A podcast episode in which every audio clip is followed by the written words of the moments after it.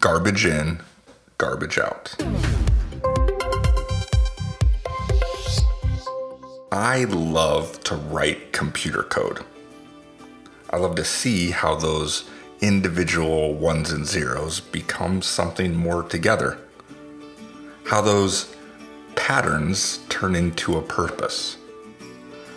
But it is also super frustrating if you get a comma or a period or a bracket out of place.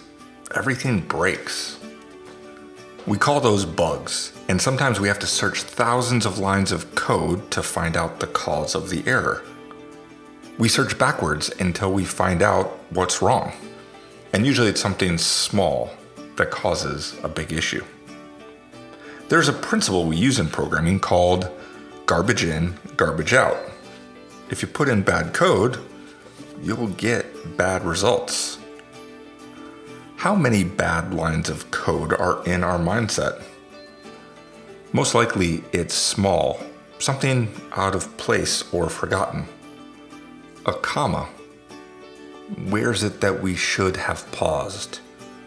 A period something that we forgot to stop doing, or a bracket, a boundary in our life. If you want a better life, you're going to need better code. If you allow garbage in your mind, you will have a trashy life. So today, when something doesn't have the results you expected, instead of pointing the focus or blame on the conditions, look at the code go line by line and work backwards.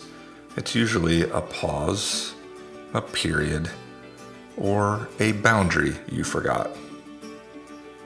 Better code equals a better life. And I hope today has a good you.